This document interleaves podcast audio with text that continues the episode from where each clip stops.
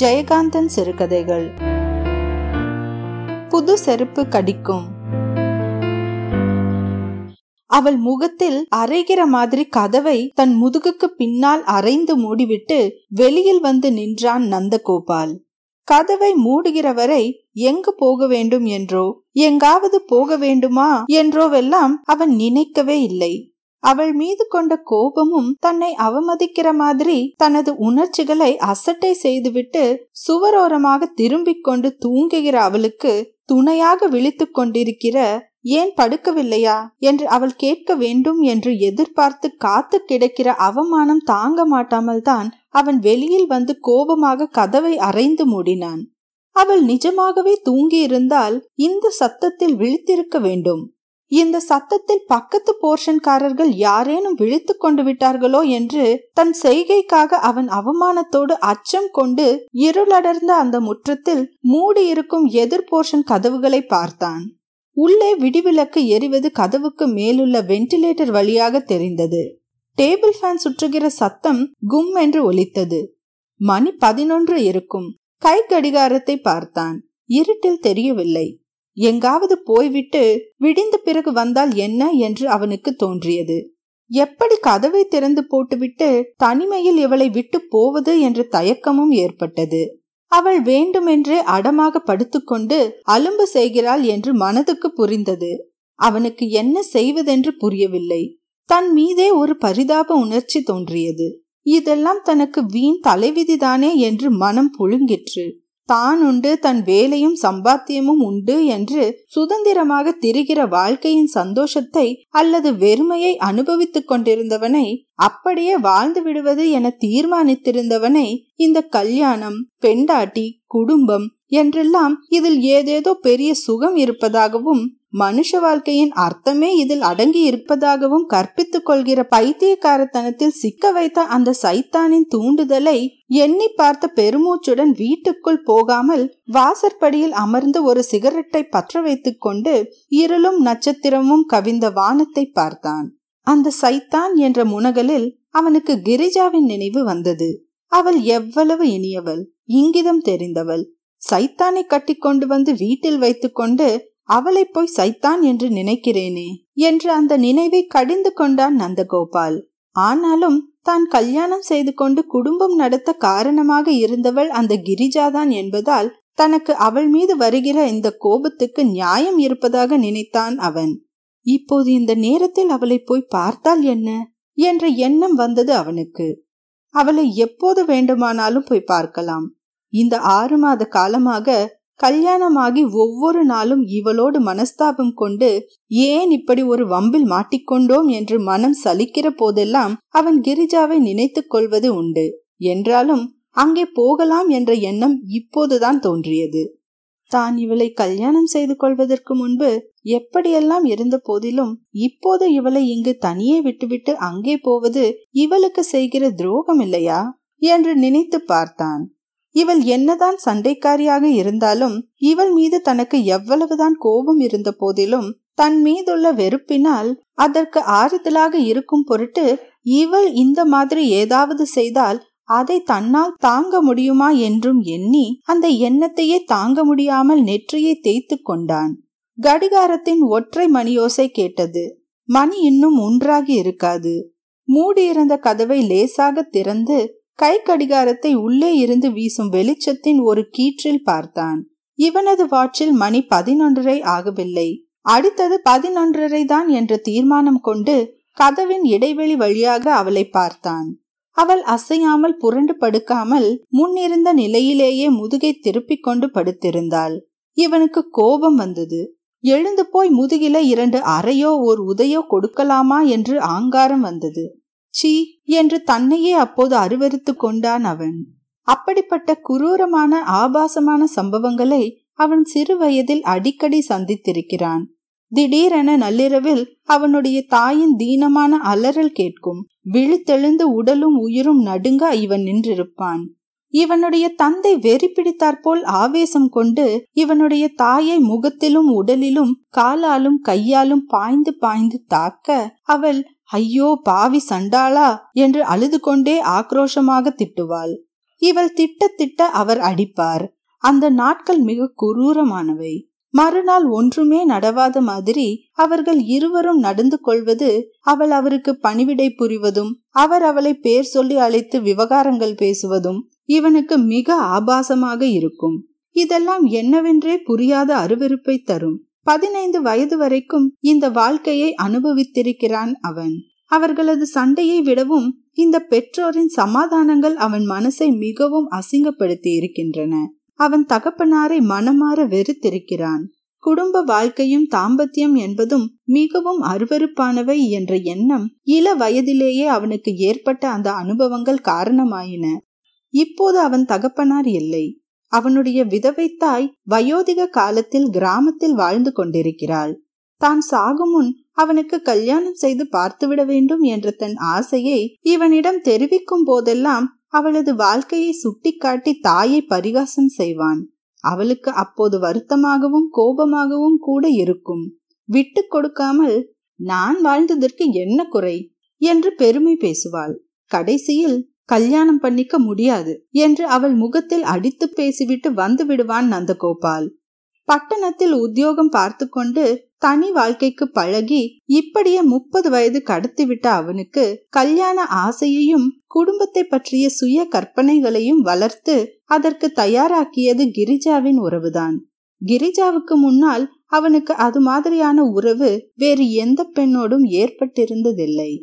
அவளுக்கு இவன் மிகவும் புதியவனாக இருந்தான். ஆனால் அவள் அப்படியல்ல என்று இவனுக்கு மாத்திரமல்லாமல் வேறு பலருக்கும் பிரசித்தமாகி இருந்தது. அவளும் அதையெல்லாம் மறைக்கக்கூடிய நிலையில் இல்லை. எனினும் இவனோடு இருந்த நாட்களில் அவள் மிகவும் உண்மையாகவும் அன்பாகவும் ஒரு பெண்ணின் உடனிருப்பும் உறவும் ஓர் ஆணுக்கு எவ்வளவு இன்பமானது வசதியானது என்பதை உணர்த்துகிற முறையிலும் வாழ்ந்தாள். அந்த இரண்டு மாத காலம் மிக மேன்மையான இல்லறம் என்று இந்த நிமிஷம் இவனை அவமதித்தும் புறக்கணித்தும் வாசற்படிக்கு வெளியே இந்த நள்ளிரவில் நிறுத்தி வைத்துவிட்டு இருமாப்போடு படுத்துக் கொண்டிருக்கிறாளே. அவள் மீது பற்றி கொண்டு வருகிற கோபத்தில் நினைத்து பெருமூச்சும் கண்ணீருமாய் பரிதாபமாக மறுபடியும் உள்ளே திரும்பி பார்த்தான் நந்தகோபால். நிச்சயம் அவள் எழுந்திருக்கவோ சமாதானமுறவோ போவதில்லை. இந்த ஆறு மாத அனுபவத்தில் இந்த மாதிரி நிகழ்ச்சிகள் அவனுக்கு பழக்கமாகி போனதால் இதன் தொடக்கமும் இதன் போக்கும் இதன் முடிவும் இவனுக்கு ஒவ்வொரு தடவையும் முன்கூட்டியே தெரிகிறது. என்றாலும் இதனை தவிர்க்கத்தான் முடியவில்லை. பிறகு யோசித்து பார்க்கையில் அவனது அறிவுபூர்வமான எந்த நியாயத்துக்கும் இந்த சச்சரவுகள் ஒத்து வருவதில்லை. நாளுக்கு நாள் இந்த வாழ்க்கை அவமானகரமானதாகவும் துன்பம் மிகுவதாகவும் மாறிக்கொண்டே இருப்பதை எப்படி தாங்குவது என்று புரியவில்லை. உள்ளே மங்கிய விளக்கொலியில் கொடிகளில் கிடக்கும் துணிகளும் நிழலில் தெரிகிற சமையல் அறையினுள் பாத்திரங்களின் பளபளப்பில் அவை இறைந்து கிடக்கிற கோலமும் மிக சோகமாய் அவனுக்கு தெரிந்தன.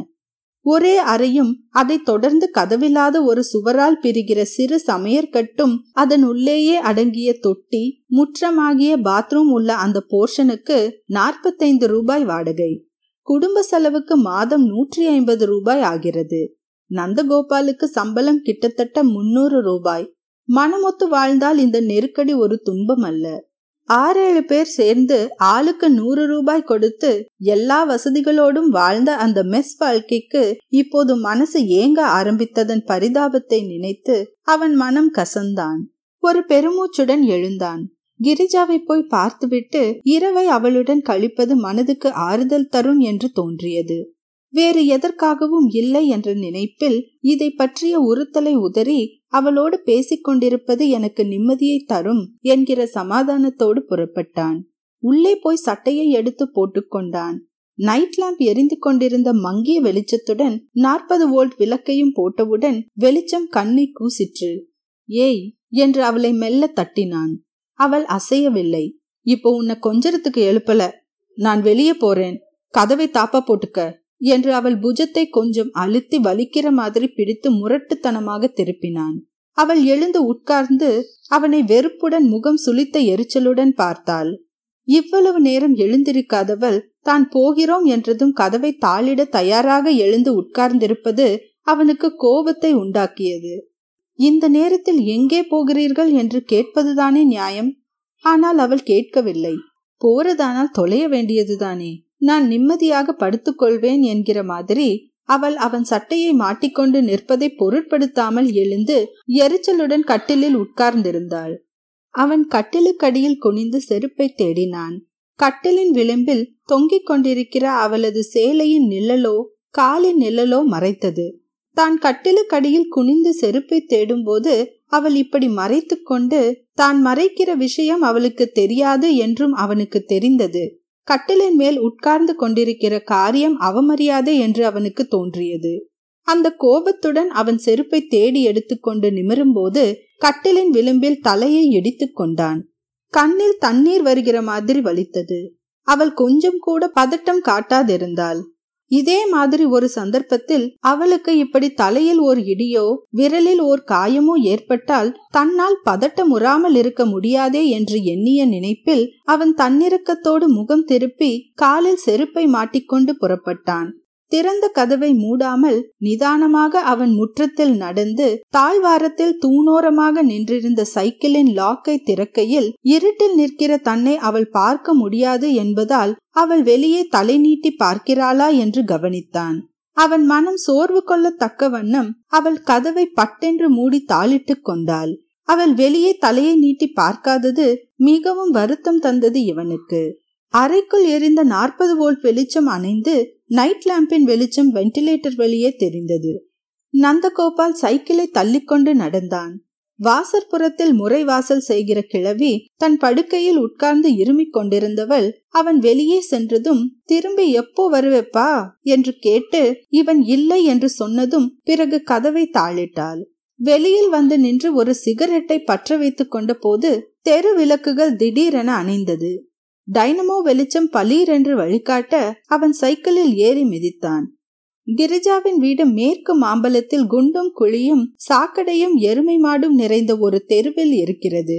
தெருப்புறம் மாடிப்படியுள்ள ஒரு வீட்டின் மேல் போர்ஷனில் அவள் சுதந்திரமாக வாழ்கிறாள். அவளுக்கு தாய் இருக்கிறாள். அவள் எங்கோ ஒரு பணக்காரர் வீட்டில் ஆயாவாக வேலை செய்கிறாள். எப்போதாவது வந்து மகளை பார்த்துவிட்டு அசைவு சாப்பாடு சாப்பிட்டு விட்டு போவாள். அவள் வேலை செய்கிற வீட்டில் அது கிடைக்காதாம். கிரிஜாவுக்கு இருபத்தைந்து வயதான தம்பி ஒருவன் உண்டு. அவனுக்கு ஏதோ ஒரு சினிமா கம்பெனியில் வேலை. அவனும் எப்போதாவது தான் வருவான். அவள் பத்தாவது வரை படித்திருக்கிறாள். நிரந்தரமாக இல்லாவிட்டாலும் டெம்பரரியாகவே அவள் ஒவ்வொரு இடமாக வேலை செய்து கொண்டிருக்கிறாள். முப்பது வயதாகிறது. இப்படி ஒரு நிராதாரமான நிலையற்ற வாழ்க்கையிலும் அவள் நிறைவோடும் மலர்ச்சியோடும் இருக்கிறாள். நந்தகோபால் வேலை செய்கிற காஸ்மெட்டிக்ஸ் கம்பெனியார் எக்ஸிபிஷனில் ஒரு ஸ்டால் போட்டிருந்தார்கள். அங்கு அவள் வேலை செய்து கொண்டிருந்த போதுதான் போன டிசம்பரில் அவளை இவன் சந்திக்க நேர்ந்தது. அவளை பார்த்தவுடன் அவளை இதற்கு முன்பு எங்கோ பார்த்த மாதிரியானதொரு இணக்கம் அவள் முகத்தில் இவனுக்கு தோன்றியது. இந்த ஸ்டாலில் விற்பனை பணிப்பெண்ணாக வேலை செய்வதற்காக கொண்ட முகபாவமோ அது என்றுதான் முதலில் அவன் நினைத்தான். பிறகுதான் தெரிந்தது அவன் டிஸ்பேச்சிங் கிளர்க்காக வேலை செய்யும் அந்த காஸ்மெட்டிக்ஸ் கம்பெனியில் நாள்தோறும் பார்சல் பார்சலாக அனுப்பப்படுகிற அந்த பவுடர் டின்களின் மேல் இருக்கிற உருவமே அவளுடையதுதான் என்று. இரண்டு மாத காலம் மாலை நேரத்தில் மட்டும் பார்ட் டைமாக அவனுக்கும் எக்ஸிபிஷனிலே வேலை செய்த காலத்தில் இவளுடன் ஏற்பட்ட நட்பின் போது அவளை பற்றி அவன் தெரிந்து கொண்டான். ஒரு கௌரவமான நிரந்தர உத்தியோகத்துக்காக அவள் ஒவ்வொருவரிடமும் சிபாரிசு வேண்டிய போது இவன் அவளுக்காக பரிதாபப்பட்டான். ஆனாலும் அவளுக்கு உதவும் காரியம் தனது சக்திக்கு மீறியது என்று அவளை பற்றிய கவலையிலிருந்து ஒதுங்கியே நின்றான். அவள் எல்லோருடனும் கலகலவென்று பேசுவாள். இவனை அவள்தான் முதலில் டீ சாப்பிட அழைத்தாள். இவனோடு பேச்சு கொடுத்தாள். இரவு பதினோரு மணிக்கு வீடு திரும்பும்போது சில நாட்களில் அந்த சேல்ஸ் மேனேஜர் தான் காரில் போகும் வழியில் இவளை இறக்கி விடுவதாக கூறி அழைத்துச் செல்வார். அவரை பற்றி ஆபீஸில் ஒரு மாதிரி பேசிக் கொள்வார்கள். அவருடன் அவள் போவது இவனுக்கு என்னமோ மாதிரி இருக்கும். ஒரு நாள் அதுபோல் மேனேஜர் தன்னுடன் அவளை அழைத்த போது அவள் நந்தகோபாலை காட்டி மிஸ்டர் நந்தகோபால் எங்க வீட்டுக்கு போற வழியில தான் சார் இருக்காரு. நாங்க பேசிக்கிட்டே போயிருவோம் சார். என்னாங்கோ மிஸ்டர்? என்று இவனை பார்த்து சிரித்தபோது இவனும் சம்மதித்தான். அவள் பேசுவது இவனுக்கு வேடிக்கையாக இருக்கும். என்னாங்கோ சரிங்கோ ஆமாங்கோ என்று அவள் கொஞ்சம் நீட்டி பேசுவாள். அவள் வீட்டில் பேசுகிற பாஷை தெலுங்கு என்று பின்னால் தெரிந்தது இவனுக்கு. படித்ததெல்லாம் தமிழ்தான். தெலுங்கு என்றால் மெட்ராஸ் தமிழ் மாதிரி மெட்ராஸ் தெலுங்காம். அவள் எப்படி சிரிக்க சிரிக்க பேசுவாள் என்று நினைத்துக்கொண்டு சைக்கிளை வேகமாக மிதித்தான் நந்தகோபால். அவள் நிஜமாகவே சந்தோஷமாக இருக்கிறாள் என்று அவளோடு பழகிய பிறகுதான் இவன் தெரிந்து கொண்டான். எக்ஸிபிஷன் ஸ்டால் வேலை முடிந்த பிறகு டெலிபோன் சுத்தம் செய்து அதில் சென்ட் போடுகிற ஒரு கம்பெனியில் வேலை கமர்ந்து டெலிபோன் இருக்கிற வீடுகளிலும் கம்பெனிகளிலும் ஏறி இறங்கி வருகையில் ஒரு நாள் தெருவில் அவளை இவன் பார்த்தான். இப்படி ஏதாவது ஒரு கௌரவமான உத்தியோகம் செய்து அவள் சம்பாதித்தாள். வயது முப்பது ஆவதால் இதற்கிடையில் நம்பிக்கை அல்லது தேவை காரணமாக சில ஆண்களோடு அவளுக்கு உறவு நேர்ந்திருக்கிறது என்றாலும் அதை ஒரு பிழைப்பாக கொள்ளும் இழி மனம் அவளுக்கு இல்லை என்று அவன் அறிந்தான். எப்போதாவது இவன் அவளை தேடிக்கொண்டு வருவான். இருவரும் பேசிக்கொண்டு இருப்பார்கள். இவனுக்கு அவள் காஃபி மட்டும் தருவாள். அவள் சினிமா பத்திரிகைகள் எல்லாம் வாங்குவாள். கையில் காசு இருக்கும் போதெல்லாம் சினிமாவுக்கு போவாள். நேரம் இருக்கும் போதெல்லாம் சினிமாக்களை பற்றியும் சினிமா சம்பந்தப்பட்டவர்கள் பற்றியும் ரொம்ப தெரிந்தவள் மாதிரி சுவாரஸ்யமாக அரட்டை அடிப்பாள். சினிமா கம்பெனியில் வேலை செய்கிற அவளுடைய தம்பி நீ என்ன வேணாலும் செய். ஆனா சினிமாவிலே சான்ஸ் கொடுக்கறேன்னு எவனாவது சொன்னா அத்த நம்பிக்கைன்னு மட்டும் போயிடாதே. நான் அங்க இருக்கிறதுனால என் மானத்தை காப்பாத்துறதுக்கோசரம் அந்த பக்கம் வராதே. என்று எப்போதோ சொல்லி வைத்திருந்ததை தான் உறுதியாக கடைபிடிப்பதை இவனிடம் அவள் ஒருமுறை கூறினாள். அவளோடு அவன் இரண்டு மாதம் வாழ்ந்திருக்கிறான். அதை நினைக்கையில் இப்போதும் மனசுக்கு சுகமாக இருக்கிறது. அருமையாக நேர்ந்த அந்த வாழ்க்கையை விடுத்து வேறு வாழ்க்கைக்கு ஆசைப்பட்ட குற்றத்திற்கான தண்டனை தானோ இப்போது தான் அனுபவிக்கிற வேதனைகளும் அவமானங்களும் என்று எண்ணியவாறே அவன் சைக்கிளை மிதித்தான். இன்னும் ஒரு மைலாவது இருக்கும். தொடர்ந்து ஒரு வேலையும் கிடைக்காமல் இருந்த ஒரு சந்தர்ப்பத்தில் நந்தகோபால் வேலை செய்யும் இடத்துக்கு இவனை தேடி வந்தாள் கிரிஜா. ஆபீஸ் முடிகிற நேரமானதால் இவளை கொஞ்ச நேரம் காத்திருக்க செய்த பின் இவளுடனே அவனும் வெளியில் வந்தான். இருவரும் ஹோட்டலுக்கு போயினர். அவள் மிகவும் களைத்திருந்தாள். இவன் இரண்டு காஃபி தான் சொல்ல இருந்தான்.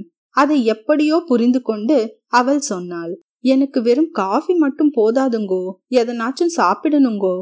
அவள் மனசின் வெண்மை இவனை கனிய வைத்தது. அன்று அவளை மிகுந்த அன்போடு இவன் உபசரித்தான். பகல் முழுதும் அவள் சாப்பிடாதிருந்தாள் என்றும் இப்போது வேலை இல்லாமல் மிகவும் கஷ்டப்படுகிறாள் என்றும் தெரிந்தபோது அவளுக்காக மனம் வருந்தினான். அவள் அவனிடம் ஏதாவது வேலைக்கு சிபாரிசு செய்ய சொன்னாள். நம்பிக்கை இல்லாமலேயே அவன் அவளுக்கு வாக்குறுதி தந்தான்.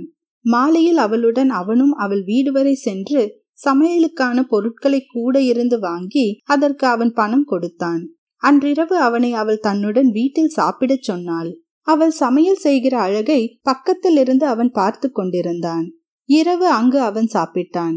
அவனுக்கு தன் தாயின் பரிவும் அவள் கை சமையலின் ருசியும் நினைவுக்கு வந்தது. அவள் தன் சமையல் அவன் ருசிக்கு ஏற்கிறதா என்று மிகவும் பக்தி ஸ்ரத்தையுடன் வினவி வினவி பரிமாறினாள். அன்றிரவு இவன் அங்கே தங்க நேர்ந்தது. அந்த இரவில்தான் அவள் தன்னை பற்றியும் தன் தாய் தம்பி வாழ்க்கை நிலைமைகளை பற்றியெல்லாம் இவனோடு மனம் விட்டு பேசினாள். திடீரென்று தோன்றிய ஒரு யோசனையை அவனிடம் அவள் வெளியிட்டாள். அவள் சொன்னால் நீங்க மெஸ்ஸிக்கு கொடுக்கற பணத்தை இங்கே கொடுத்தால் உங்களுக்கும் சமைச்சு போட்டு நானும் சாப்பிடுவேன். என்னாங்கோ உங்களுக்கு சௌகரியப்படுமாங்கோ? அவன் வெகு நேரம் யோசித்த பிறகு சம்மதித்தான். இதுவரை அவர்களிடையே வெறும் நட்பாக இருந்த உறவு அன்று அவனுக்கு ஒரு புதிய அனுபவம் ஆயிற்று அது வாழ்க்கையிலேயே அவனுக்கு புதிது. அதே மாதிரி ஒரு புதிய மனிதனை சந்திப்பது அவளுக்கும் முதலும் புதிதுமான அனுபவம். தான் எதனாலோ வெறுத்தும் பயந்தும் ஒதுக்கி வைத்த குடும்ப வாழ்க்கை என்பது ஒரு பெண்ணுடன் சேர்ந்து வாழ்தல் என்பது எவ்வளவு சுகமான சுவையான அர்த்தமுள்ள அனுபவம் என்பதை அவன் கண்டு மயங்கினான். அந்த வீடும் அந்த வாழ்க்கையும் மிக மிக எளிமையானது. மாடியின் மீது கூரை போட்ட ஒரே அறையில்தான் சமையல் படுக்கை எல்லாம் குளிப்பதற்கு கீழே வர வேண்டும். குண்டும் குழியுமான தரையில் பாய் விரித்து படுக்க வேண்டும். அவளுடைய அம்மாவோ தம்பியோ அவர்கள் பகலில்தான் வருவார்கள். அப்போது அங்கே இருக்க நேர்ந்தால் இப்போதுதான் வந்தது போல் நடிக்க வேண்டும். இதெல்லாம் அவனுக்கு மிகவும் பிடித்திருந்தது. தான் கல்யாணமே வேண்டாம் என்று பயந்திருந்த காரணங்களை அவளிடம் சொன்னபோது அவள் சிரித்தாள். உங்க நைனா அம்மாவை கொடுமைப்படுத்தினாருன்னா பயந்துகின்னு இருந்தீங்கோ ஒரு பொண்ணுக்கு இந்த பயம் வந்தா நியாயம் ஆம்பளைக்கு இதுல என்னங்கோ பயம். அவரை மாதிரி உங்க பெண்சாதிய அடிக்காம இருந்தா சரியா போடுது. அவன் அவளிடம் கல்யாணத்தை பற்றியும் ஊரிலிருந்து அம்மா எழுதுகிற கடிதங்களை பற்றியும் பேசினான். இருவரும் ஒன்றாக வாழ்ந்து கொண்டு தான் இன்னொருத்தியை கல்யாணம் செய்து கொள்கிற விஷயமாக அவன் அவளிடம் பேசுவதும் அதற்கு உடன்பாடாக அவளும் அவனை வற்புறுத்துவதும் முரண்பாடான விஷயமாகவோ பொருத்தமற்றதாகவோ இருவருக்குமே தோன்றவில்லை. தனித்தனியே இருக்கிற நேரத்தில் மனசின் ஆழத்தில் அந்த முரண்பாடு தோன்றியதன் காரணமாகவே அவர்கள் அது குறித்து மிக சாதாரணமாகவும் அதிகமாகவும் பேசினார்கள் போலும். கடைசியில் ஒரு நாள் நந்தகோபால் தன் தாய் வற்புறுத்தி சொல்கிற தனது சொந்தத்து பெண்ணும் பத்தாவது படித்தவளும் மிக செல்லமாக வளர்க்கப்பட்டவளும் இதற்கு முன்னால் அவனே பார்த்து அழகிதான் என்று ஒப்புக்கொள்ளப்பட்டவளுமான வத்சலாவை கல்யாணம் செய்து கொள்ள சம்மதம் தெரிவித்து கடிதம் எழுதிய பின் அந்த செய்தியை கிரிஜாவிடமும் கூறினான். அவள் மனத்தினுள் அவளே உணராத வண்ணம் ரகசியமான ஏமாற்றமும் வருத்தமும் அடைந்தாலும் மனம் நிறைந்த சந்தோஷத்துடனும் பூரிப்புடனும் அவனை பாராட்டினாள். புது மாப்பிள்ளை புது மாப்பிள்ளை என்று பரிகாசம் செய்தாள். என்னென்னவோ புத்திமதிகள் கூறினாள். அவனை விட அனுபவமும் முதிர்ச்சியும் உடையவள் என்பதால் அவனுக்கு நிறையவும் கற்றுத்தந்தாள் அதற்கு அவன் அவளிடம் மிகுந்த நன்றி பாராட்டினான். பெண் என்றாலே பயந்தும் வெறுத்தும் ஓடிய தன்னை கல்யாணத்துக்கும் குடும்ப வாழ்க்கைக்கும் தயார்படுத்திய பொறுப்பு அவளுடையதுதான் என்று அவன் நம்பியது மாத்திரமல்லாமல் அவளிடமே அதை தெரிவித்தான். அப்போதெல்லாம் என்னவென்று விளங்காத ஓர் உணர்ச்சியுடன் வாய்க்குள் அவள் சிரித்துக் கொள்வாள் அவளோடு சேர்ந்து அவன் இருந்த அந்த இரண்டு மாத காலத்தில் பக்கத்தில் உள்ள ஒரு நர்சரி பள்ளியில் அன்ட்ரெயின் டீச்சராக ஒரு டெம்பரரி வேலையும் அவள் சம்பாதித்துக் கொண்டிருந்தாள். மாலை நேரங்களில் தையல் கிளாஸுக்கு போனாள். ஏற்கனவே அவளுக்கு டெய்லரிங் கொஞ்சம் தெரியுமாம். அவனுடைய கல்யாணத்துக்கு தேதி குறிக்கும் வரை அவன் அவளோடுதான் இருந்தான். பின்னர் அவளேதான் கூறினாள். நான் சொல்றேன்னு தப்பா நினைச்சுக்காதீங்கோ. இன்னும் ஒரு மாசம்தான் இருக்கிறது கல்யாணத்துக்கு. நீங்க உங்க மெஸ்ஸுக்கே போயிடுங்கோ. உடம்ப நல்லா பாத்துக்குங்கோ. நல்லா சாப்பிடுங்கோ. கல்யாணத்துக்கு அப்பால ஒரு ஃப்ரெண்டு மாதிரி வந்து பாருங்கோ. எனக்கு சந்தோஷமா இருக்கும். அப்போது அவள் கண் கலங்கியதை எண்ணி இப்போது மனம் பொறுமிய நந்தகோபால் அவள் வீட்டு வாசலில் சைக்கிளை நிறுத்தி பூட்டிவிட்டு மாடியை அண்ணாந்து பார்த்தான். மாடி மீதுள்ள கூரையின் சிறிய ஓட்டைகளினோடே உள்ளே விளக்கு எரிவது தெரிந்தது. தீக்குச்சியை கிழித்து வாட்சில் மணி பார்த்தான். பன்னிரண்டு. திடீரென்று தன்னை பார்க்கும் அவளுடைய ஆச்சரியத்தை எண்ணிக்கொண்டு அவளை பார்க்க போகிற ஆவலில் நெஞ்சு படப்படக்க அவன் படி ஏறினான். மேல் படியிலிருந்து அவன் தலை தெரியும் போது காலடி சத்தம் கேட்டு தையல் மிஷின் அருகே ஸ்டூலில் உட்கார்ந்து எதையோ ஊசியால் பார்த்து கொண்டிருந்த கிரிஜா யாரது என்று அதட்டல் குரலுடன் எழுந்தாள். நான் தான் என்று இவன் பேரை சொல்வதற்கு முன் அவள் சந்தோஷம் தாங்க முடியாமல் ஹை நீங்களா? வாங்கோ! என்று வரவேற்றாள். அவனை தழுவிக்கொள்ள பரபரத்த கைகளின் விரல்களை திருகி திருகி நெட்டி முறித்து கொண்டே என்ன இந்த நேரத்திலே? உட்காருங்கோ. சாப்பாடெல்லாம் ஆச்சா? என்று பலவாறு கேட்டுக்கொண்டே பாயை எடுத்து விரித்து உட்கார சொன்னாள். திடீர்னு உன்னை பார்க்கணும்னு தோணுச்சு. வந்தேன் என்றான். அவள் கலவரம் அடைந்தாள் அது அவனுக்கு தெரியாத வண்ணம் சமாளித்து சிரித்தாள். தாகத்துக்கு சாப்பிடுங்கோ என்று தம்ளரில் தண்ணீர் எடுத்து கொடுத்தாள். இருவருக்குமே திகைப்பும் படப்படுப்பும் அடங்க சற்று நேரம் பிடித்தது. அவன் அந்த புதிய தையல் மிஷினை பார்த்து அதை பற்றி விசாரித்தான். அவள் தான் டெய்லரிங் பாஸ் பண்ணியதும் இன்ஸ்டால்மெண்டில் இதில் வாங்கி இருப்பதையும் இதில் நிறைய சம்பாதிப்பதையும் இந்த மாதம் மூணு பவுனில் ஒரு செயின் வாங்கி போட்டுக்கொண்டதையும் காட்டி ஸ்கூல் வேலையை விட்டுடலிங்கோ? என்று கூறி தனது நல்ல நிலைமையை விளக்கி அவனை சந்தோஷப்படுத்தினாள். அவன் மனசுக்கு அவள் கூறியவை மிகவும் இதமாக இருந்தன. அவன் ரொம்ப மகிழ்ச்சி அடைந்தான். நீங்க எப்படி இருக்கிறீங்கோ? உங்க வைஃப் நல்லா இருக்காங்களாங்கோ? என்று குதூகலமாக அவள் விசாரித்த போது அவன் பெருமூச்சுடன் அவளை பார்த்து வருத்தமாக சிரித்தான். அவள் தையல் மெஷின் மீது குவிந்து கிடந்த தைத்த தைக்க வேண்டிய வெட்டிய வெட்ட வேண்டிய புது துணிகளை எல்லாம் எடுத்து பிரித்து ஒவ்வொன்றாக ஒரு பெட்டியினுள் மடித்து வைத்து இவனோடு பேசிக் கொண்டிருப்பதற்காக வேலைகளை ஏறங்கட்டி கொண்டிருந்தாள். அவன் ஏதோ வருத்தத்தில் இருக்கிறான் என்று இவளுக்கு புரிந்தது. அதற்காகத்தான் அவன் சந்தோஷப்படத்தக்க விஷயங்களை முந்திக் கொண்டு அவள் சொன்னாள். இதனை புத்திசாலித்தனத்தால் செய்யவில்லை. நல்லியல்பால் செய்தாள். எனவே இப்போது அவன் வருத்தம் அறிவுக்கு புரிய தானும் வருந்தினாள். அவன் ஒரு சிகரெட்டை பற்ற வைத்துக் கொண்டு நெஞ்சு நிறைய புகையிழுத்து கூரையை நோக்கி நீளமாக ஊதிவிட்டான். சிகரெட்டின் சாம்பலை மிக கவனமாக விரலிடுக்கில் உருட்டி தட்டிக்கொண்டே அவள் முகத்தை பாராமல் வருத்தம் தோய்ந்த குரலில் சொன்னான் நான் உனக்கு செஞ்ச பாவத்துக்கு இப்போ அனுபவிக்கிறேன். நான் உன்னையே கல்யாணம் பண்ணிக்கிட்டு இருக்கலாம் இப்போ என்ன பண்றது? என்று புலம்பிக் கொண்டிருந்தவனின் அருகே வந்து உட்கார்ந்து கொண்டாள் கிரிஜா. கல்யாணம் முடித்து தன்னோடு புறப்பட்ட போது அவள் ஆரம்பித்த அழுகையை இன்னும் நிறுத்தவில்லை என்றும் அவளுக்கு தன்னோடு வாழ்வதில் சந்தோஷமில்லை என்றும் தன்னை அவள் அவமதிப்பதையும் இன்று கூட தலையில் அடித்துக் கொண்டதையும் அவன் வாய் ஓயாமல் வத்சலாவை பற்றி பேசி துயரத்தை அதிகப்படுத்திக் கொண்டிருந்தான். தையல் மிஷினுக்கு பக்கத்தில் இருந்து எண்ணெய் போடுகிற ஆயில் கேனை எடுத்து கால் பெருவிரலுக்கும் அடுத்த விரலுக்கும் இடையுள்ள புண்ணுக்கு எண்ணெய் விட்டுக்கொண்டே அவன் புலம்புவதையெல்லாம் மௌனமாக கேட்டுக்கொண்டிருந்தாள் கிரிஜா. பாவங்கோ அது. அரியா பொண்ணுதானேங்கோ? என்று அவள் சொன்னதை கேட்டு அவன் ஒன்றும் புரியாமல் தலை நிமிர்ந்து அவளை பார்த்தான். உங்களை கல்யாணம் பண்ணிக்கினதுனாலேயே உங்களுக்கு சமமா ஆயிடுவாங்களாங்கோ அவங்க?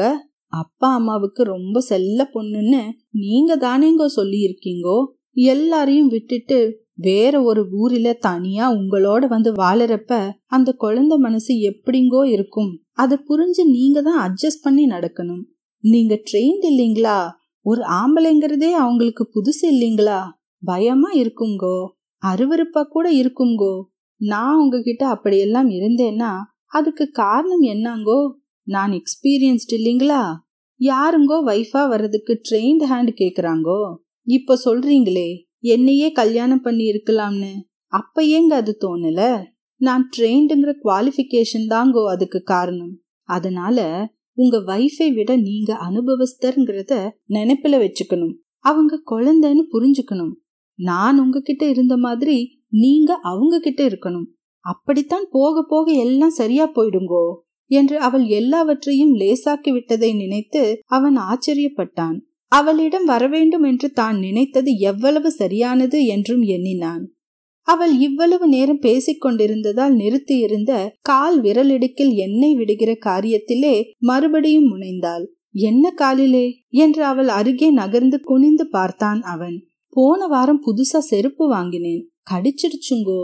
மெஷின் தைக்கிறதுலே விரல் அசையறதுனாலே சீக்கிரம் ஆற மாட்டேங்குது என்று சொல்லிக்கொண்டே இருந்தவள் அவன் முகத்தை நிமிர்ந்து பார்த்து ஒரு சிரிப்புடன் சொன்னாள். பார்த்தீங்களாங்கோ? செருப்பு கூட புதுசா இருந்தா கடிக்குதுங்கோ? அதுக்காக பழைய செருப்பை யாராவது வாங்குவாங்களாங்கோ? அவள் சிரித்து கொண்டுதான் சொன்னாள். அவன் அவள் கைகளை பிடித்துக்கொண்டு அழுது விட்டான்.